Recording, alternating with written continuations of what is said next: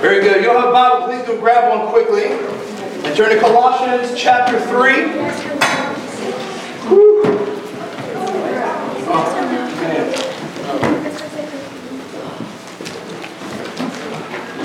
Very good. Colossians chapter 3, verse 16. Colossians chapter 3, verse 16. By the way, be ready to be uh, turning a lot in the Bible tonight. We're talking about dwelling in God's Word, and so we need to get used to flipping the pages around, so be ready for that. All right? If, if I start reading it and you're not there yet, just keep following along. All right?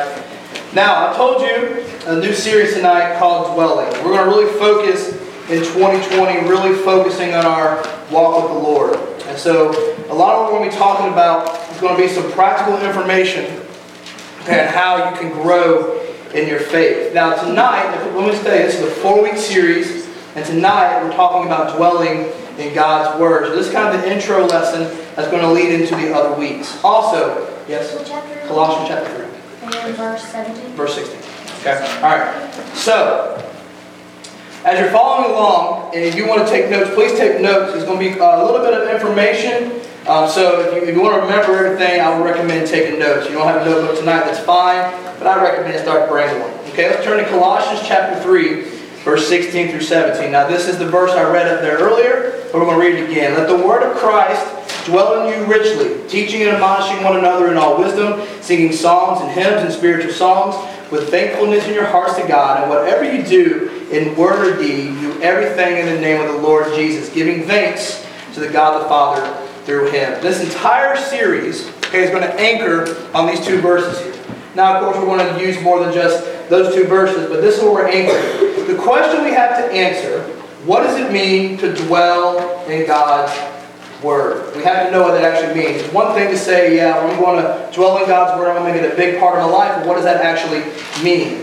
Notice in verse 16, it starts out, let the Word of God dwell in you richly. This whole series is going to focus on God's Word dwelling in us and us dwelling in God's Word. Now, I told you this is a four-week series, so the four-week series is going to like this. Tonight, we're talking about dwell in His Word. Number two is filled with the Holy Spirit. Three is whatever you do, glorify the Lord. And four, thankful for what God has done. Let us pray, and then we'll dig in tonight. Dear God, we're so thankful to be here. Thank you for allowing us the opportunity to come together and to dig into your word. Lord, I pray that this is challenging, and I pray that it brings us to the cross today, Lord, and realize what you've done for us. I pray that after we're done tonight, that we take your word even more serious than we ever had before. Lord, we love you, and we praise you. I pray. Amen. Now turn on over to Ephesians chapter 3. You should see a trend here, because we're in Ephesians chapter 3, verse 16 through 17. Yes. Oh, this book is broken. We'll get another one. It's fine. All right. I can- Okay. It's, so Ephesians chapter three, verse sixteen through seventeen. Okay. Doesn't need to have, have any talking right now because even if you're not able to turn there, I still want you to listen. Okay. So the first question we have to answer is, what does it mean to dwell in God's word? Now we have to ask, why? Why do we dwell in God's word? And it's very simple. It's to be filled with the enjoyment of God's love. Ephesians chapter 3, verse 16 through 17 says this, that according to the riches of the glory, he may grant you to be strengthened with power through his Spirit in your inner being, so that Christ may dwell in your hearts through faith, and you being rooted and grounded in love. You see a word that's repeating here, which is dwell. The reason we struggle to dwell in God's word is because we don't allow God to dwell in us. In other words, the reason why we struggle to spend time in the Word, the reason why we struggle to even know what God's Word says, because we're so focused on what we've got going on that we don't allow God to truly dwell in us. Maybe you're one of those people who reads the Word of God, and after you read it, you may remember it for uh, maybe a couple minutes, a couple hours, and then you forget what you've read. But if we're dwelling in the Word of God, we should know what we're saying and what God's trying to tell us. Hebrews 4.12 says this. You don't have to turn there. Okay, don't, you don't have to turn there. Because by the time you get there, I'll already be done. Hebrews 4:12 says this, "For the word of God is living and active, sharper than any two-edged sword, piercing to the division of the soul and of the spirit of joints and of marrow, and discerning the thoughts and intentions of the heart." The writer of Hebrews here says the word of God is living and it is active. It does not change. It applies to everything in life. Yes. Who wrote Hebrews? Huh? Who wrote Hebrews? We don't know. They don't know that. It's actually. assumed Paul. Yeah, well, people think Paul. I don't think it's Paul actually, okay, because it doesn't match up with his letters. But uh, we actually don't know who the writer of Hebrews is. There's a debate among scholars. Whose who wrote it. handwriting was it? It's come on. now. All right. So, in other words, the Word of God, if it's living and it's active, it's essential to our growth in our spiritual life. Now, this is why I told you to take notes because we're going to look at eight ways that God's Word works in our lives. Okay, so there's a couple of words I want you to remember through this. Number one, how does the Word of God work in our life? God's Word is enlightening. Now, how many of you have ever learned something new? Yeah, probably someone with that, right? Now, if it's something, uh, how many of you are bad in math? Okay, now, almost About everybody. every single- Almost everybody, okay? Now, let's actually talk about this for a second, okay? Because in math, this, this is a personal story, okay? I remember when I was in math class in high school, um, I was actually pretty good in math. But one thing I did not like about math, okay, is that if you don't know what you're doing, there's no way you're gonna get the problem right. Okay? Once you figure out the formulas, once you figure out how to do it, then you can do about every single problem. Okay? But if you don't know the formula, if you don't know how to solve a problem, then no matter how hard you try, if you don't know it, you're just not going to be, you're not going to be su- su- successful. Now understand this. Okay? For me, when I finally learned that formula and I was able to do the work, it was very enlightening for me because I was able to actually be good in math. But until then, okay, I had no idea what I was doing. Turn to Genesis chapter 1. Now, unfortunately, I can't answer a lot of questions tonight because I got a lot of information to get through, and maybe I'll answer it as we go through it. Genesis chapter 1, verse 1 says this In the beginning, God created the heavens and the earth, and the earth was without form and void, and darkness was over the face of the deep, and the Spirit of God was hovering over the face of the waters.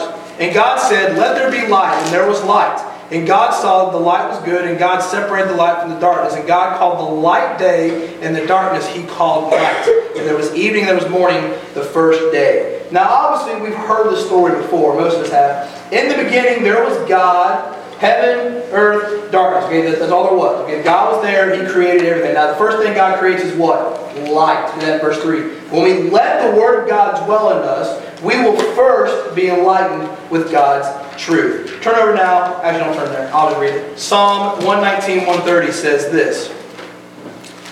And 130, by the way, there's, there's uh, a ton of verses in Psalm 119. You, you should- read it, okay? Psalm uh, 119, verse 130 says, The unfolding of your words gives light. It impairs understanding to the simple. So once we understand the Word of God and it, it should enlighten us to things that God is telling us, okay? So in other words, when you look at Scripture, and one of the things I do not like to hear uh, anybody say, from students to kids to adults, is when they're when someone's speaking on the Word, or they're reading the Word, they say, "Well, I got nothing from this. I got nothing from this." And one of the reasons for that is probably because one, you've closed your heart to what God's trying to tell you, or you're distracted. And so you're missing what God's telling you. So every time we open up God's Word, there's something at that moment God's trying to tell us. Now, it may not be something new per se, it may be something to remind us for that day or whatever is going on in our life. But when we open up the Word of God, it should be enlightening to us. It should be something that we're gathering and understanding God as the purpose, the reason, purpose that God has written this to us. Number two, God's Word is nourishing. Now, when we talk about being nourishment, as teenagers especially, there's two things that you uh, beg for, right? Food and sleep. That's it, yeah. Food and sleep. Turn to Matthew chapter 4, 1 through 4. Food and sleep. And if you guys go without either one of those, y'all are grumpy. Okay? That even applies to the adults as well. You don't have food, and if you don't have sleep, shh, you're going to be grumpy. So, when we talk about nourishment, okay, filling our bodies with energy, that's the first two things that we think of food and sleep. Look at Matthew chapter 4, verse 1 through 4. Now, this is where Jesus is being tempted by Satan in the wilderness. It says this Then Jesus was led up by the Spirit into the wilderness to be tempted by the devil. And after fasting 40 days and 40 nights, he was hungry. So Jesus went out to the wilderness and he fasted. He does not eat for 40 days and 40 nights, and he was hungry. Now, how many of you can go a day without food? Raise your hand, you think. Okay, a week? Two weeks? You can't, you can't, you A month? Half. Okay, that's pretty good. Half. Just half. Hands down. Just notice though, too much talking, too much extra curriculum stuff. I ask you to raise your hands, not talk. Okay? Notice a lot of times, even if we try, we're, we're going to fail unless we're focusing on God to get us through that. But we, when we get hungry, we got to eat right then. That's, that's, that's usually how it goes for us. But Jesus noticing in the wilderness 40 days, 40 nights, and he's fasting, but it does say that he is hungry. Verse 3 says this And the tempter came and said to him, If you're the Son of God, command these stones to become loaves of bread. But he answered, It is written, Man shall not live by bread alone, but every word that comes from the mouth of God. So we see Jesus is being tempted in the wilderness, and the first thing Satan attacks is his what? His hunger. His, his, his hunger. Well, his hunger. But yes, you're right. Okay? Jesus responds. He says, Man does not live by food alone, but every word that comes from the mouth of God. In other words, Jesus is saying here, food does not sustain me. Okay? Uh, in this case, for you guys too, sleep does not sustain us. Okay? The thing that truly sustains us is the Word of God. And look into what that says. Now, I'm not saying go home and don't eat and, and, and don't drink water. I'm not saying that. Okay? But no, the Word of God should be so important to us that that is what's truly sustaining us in our lives. This, this is the attitude we should have towards God's Word. It sustains us. It nourishes us. God's Word will nourish our Christian walk. But if we do not open up our hearts, if we do not allow the Word of God to speak to us, then it cannot nourish us. Number three, God's Word quenches your thirst. Please turn to Isaiah chapter 55. I told you be uh, flipping a lot in Scripture tonight. Isaiah chapter 55. Verse 10, I know going to ask. Verse 10. Isaiah 55, verse Ten. first Timothy twelve. now, example for me right now, and even Autumn, because this happened to us earlier. Earlier, we were running through the songs for worship tonight, and we we didn't sound the best. Why? Because our voice was very dry. Right? We were we really needed some water. Now we got some water, and we were able to get through it, also with prayer as well. All right. So there's stuff that we thirst for. When we get thirsty, we need to we, we try to replenish our thirst. Now let me ask you a question. What's better for you, water or sugary drinks? Coffee. Coffee. I get it. A lot of coffee. The obvious answer, okay, is water, okay? In other words, you probably heard maybe somebody say to you at some point, whatever you put in is what, is what also goes out, right? If you put bad things into your body, does it produce? Wait, wait, wait. I think No, no. no, no, no, no, no, no, no. No comment, okay?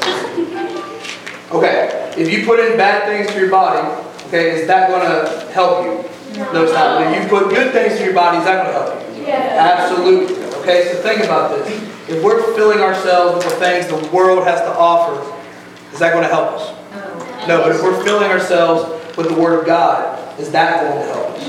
Absolutely. Isaiah, Isaiah 55, uh, verse 10 says this For as the rain and the snow come down from heaven and do not return there, but the water of the earth, making it bring forth and sprout, giving seed to the sower and the bread to the eater, so shall my word be that goes out from the mouth. It shall not return to me empty, but it shall accomplish that I, which I purpose, and shall succeed in the thing for which I sent it. So it says this Just as the rain and snow falls from heaven, so will the word of God, so will the word go from my mouth. God's word is sent to us so we can live for Him and accomplish God's will. When we receive God's word, it makes us bear fruit and go forth for His glory. Think of it this way.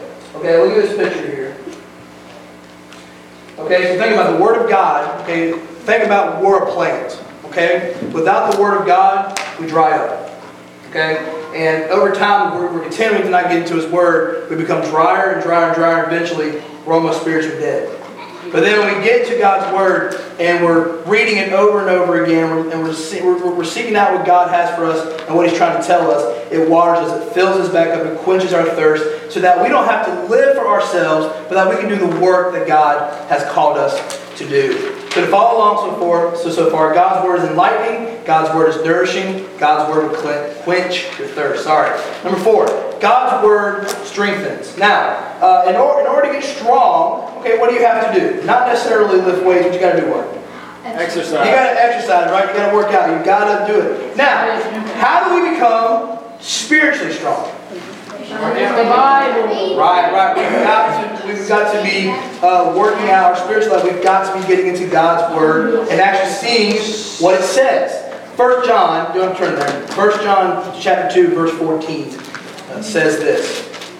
It says, I write to you, fathers, because you know him who is from the beginning. I write to you, young men, because you are strong, and the word of God abides in you, and you have overcome the evil one. It says, You are strong, and the word of God abides in you. Now, notice here, who's the writer of First John? Pretty obvious. John. Okay. What does I know? What does John say makes these followers of Christ strong? What makes them strong? The what? The truth. They're filled with what? The Holy Spirit. The word it says the word of God abides in you.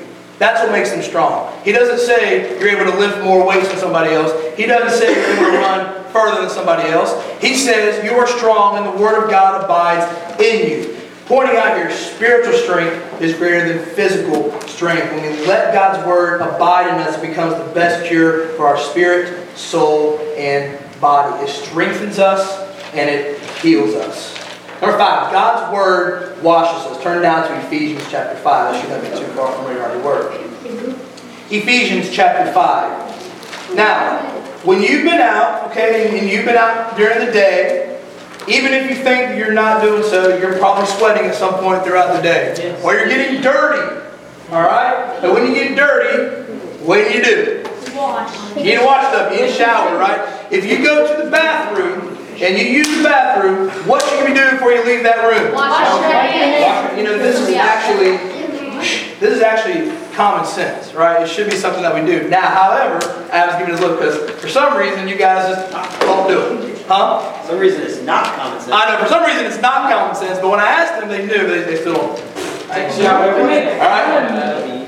No, So- applying is completely different. If we, if we know that God's word washes and cleanses us from all of our sins through Jesus Christ, why is it that we don't spend time in His Word? Now, this is now this particular verse is referring to husbands and wives. We're going to tie it back in here in a minute. So just follow me one second. Ephesians chapter 5, verse 26, 27 says this, that he might sanctify her, having cleansed her by the washing of water with the word, so that he might present the church to himself in splendor without spot or wrinkle or in any such thing, that she might be holy and without blemish. However, let's look at this one way. Now again, understand the interpretation here, I'm going to give you a little bit of insight when you're reading the Bible. You cannot mix up interpretation and application. Okay? In other words, what I'm saying is, what is the writer of Ephesians or any book of the Bible, what they actually trying to say? You got to know the audience in which they're talking to. You can't just say, well, this verse applies to me at this very moment. Okay? You can't start with application. You got to start with interpretation. Okay? What's the word actually saying? Then you can move on to say, okay, well, how does it apply to me now? So let's switch it up a little bit. Let's look at the application of this. Let's change he and her, talk about a husband and wife, and let's make he as Christ and her as the church, the follower of Christ. So think of it this way now. Verse 16, verse 26, sorry. That he, Christ, might sanctify her, the church, cleansing her by the washing of the water in the word. The word of God is meant to wash us inwardly, removing all spots and wrinkles so that we may be clean before Christ. So that if we're not in God's word and we're not seeking what God's telling us to do, how do we come to God with an open heart and be cleansed? Because I'm going to tell you something. Scripture says that if we're to come to God in worship and to God in prayer, do you know what it actually commands us to do? What it asks us to do? To come what? Holy. Huh? Holy. That's right. To come holy and to cleanse ourselves before Him. Matter of fact, when worship was established in the Old Testament, which we're going to talk about that at a later date, but here's a preview. When in the Old Testament, they were given different rules they had to follow or to worship. Now, it wasn't meant, okay, you have to do it this way, but it was in a way because God set a standard for them and taught them this is how you are to worship. Okay? And so that is why He gave the rules because He wanted to make sure when you come to God, you're washed, you're cleansed from your sins, you've confessed your sins, and now we, we can listen to what God has for us. Now, so that's number, that's number five, God washes. Number six, God Word build. Turn to Acts chapter 20. Acts chapter 20. We're almost done. Follow, keep following, okay? So God builds us up. God God created us to, to, to build the church, and I'm saying build buildings, I'm saying build up the church so that God, uh, God's will can be accomplished. So if we're just staying by ourselves, okay, and God is filling us with all this wisdom and all this knowledge, and we're growing spiritually, but we're, we're sitting back and we're not going out making more disciples, are we doing what God's called us to do? No. And how can we go out and reach others for Christ if we don't know what the Word of God says? Exactly. So God's Word builds. Acts chapter 20, verse 32 says this. There, sorry. Uh, says this, and now I commend you to God, to the word of his grace, which is able to build you up and to give you the inheritance among all those who are sanctified. So God's word is able to build you up. What can take us from our lowest of lows to our highest of highs? God's word is able to build us up. When we let the word of God dwell in us, it will cause us to grow up into Christ and become the church. One body, one mission. If we're not spending time in the Word, if we're not seeking God, how are we able to be effectively be the church? I'm going to say something very bold right now. This might be the problem in a lot of churches today. They're coming to be filled, and they're coming to uh, to get a little. Oh, I, I need my word. I I need to hear the word, and that's it. They don't go out. They're not accomplishing the mission. They're just being filled, but they're not building up the church. And so, if we're called to that, we've got to know what God is trying to tell us in His Word. It's quite selfish. Number seven, I agree. God's Word, uh, I kind of cheated because this is actually two words. God's Word completes and perfects. Turn to 2 Timothy chapter 3. There's two more, actually, this, is the last verse. There you go. Last, last verse you got to turn to, okay? 2 Timothy chapter 3. Verse 16 and 17. There's 16 and 17 coming back up. So once we grow, okay, spiritually, God's Word completes us and to be everything God has created us to be. Look at 2 Corinthians, sorry, 2 Corinthians, 2 Timothy uh, chapter 3, verse 16 and 17. No, I'm in the wrong, what am I doing? I'm in the wrong place. Sorry. I was in Hebrews. I was like, that don't look right. 2 Timothy chapter 3, verse 16. All scripture is breathed out by God and profitable for teaching, for reproof, for correction, and for the training in righteousness, that the man of God may be complete, equipped for every good work. Verse 17, that the man of God, women as well, may be complete, equipped for every good work. All scripture is used for four things. Okay? Broadly. Teaching, reproof, correction, and training. Now, I noticed before, what does the word reproof mean? Self-reflect. Self-reflect, kind of. Adults, what does reproof mean? Yes. Uh, I put them on the spot, they don't know.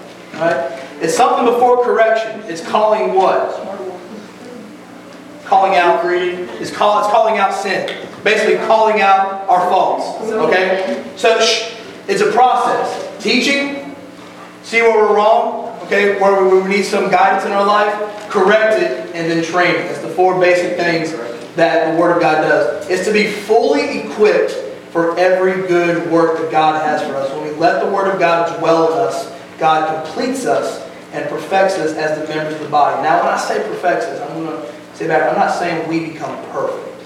All right? What I'm saying is when we allow the Word of God to dwell in us and we're dwelling in His Word, God completes us to perfectly do His will. In other words, His will is going to be accomplished.